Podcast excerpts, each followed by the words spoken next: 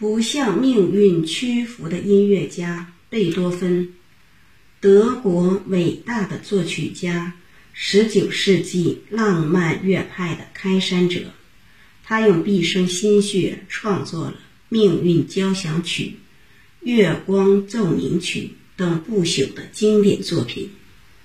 贝多芬诞生于德国波恩，他的祖父和父亲都在宫廷乐队任职。贝多芬在来到人世的最初几年，享受着美好的时光。由于生活在音乐世家。他就有了更多的机会接受音乐的熏陶。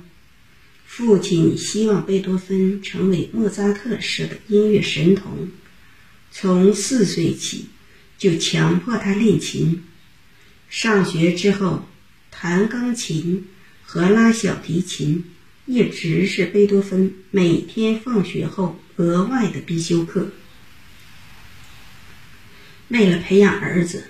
父亲在贝多芬上到四年级时，便让他退了学，潜心在家学琴。父亲尽自己最大的努力，把自己所知道的全部音乐知识灌输给了贝多芬，使他从小打下了坚实的音乐基础。贝多芬八岁时，父亲便带着他到科隆。鹿特丹等进行了多次巡回表演，这给贝多芬一个崭露头角的机会。在如此严格甚至是苛刻的环境下，幼年的贝多芬别无选择，用心酸和痛楚换来了对音乐的最初理解，走上了音乐的神圣之路。之后，小贝多芬。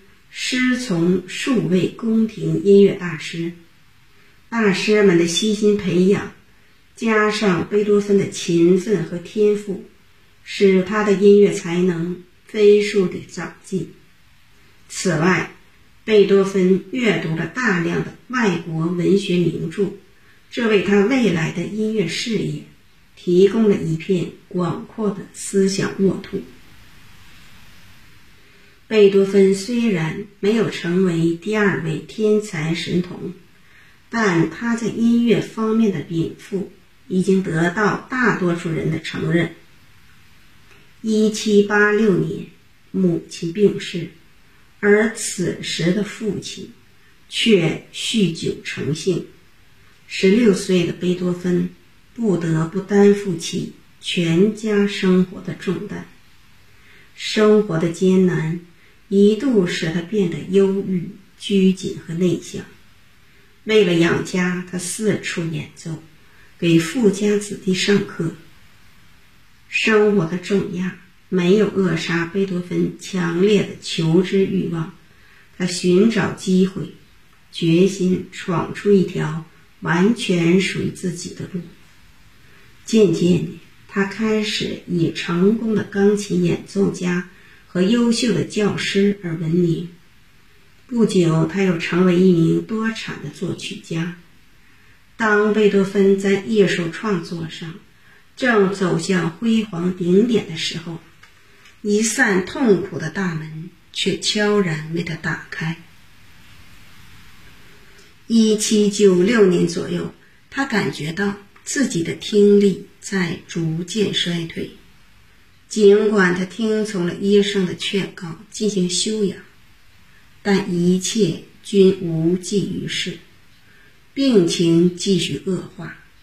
最后，医生经检查后确诊，贝多芬患的是当时无法治愈的神经性耳聋症。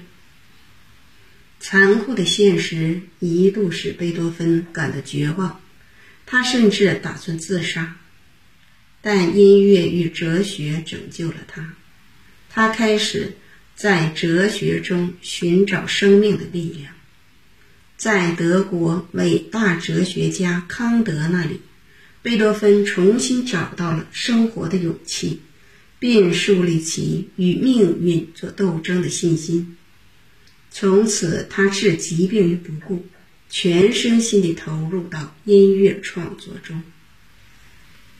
那时，整个欧洲已经普遍开始上演贝多芬的作品，贝多芬的声誉如日中天，传遍了整个欧洲。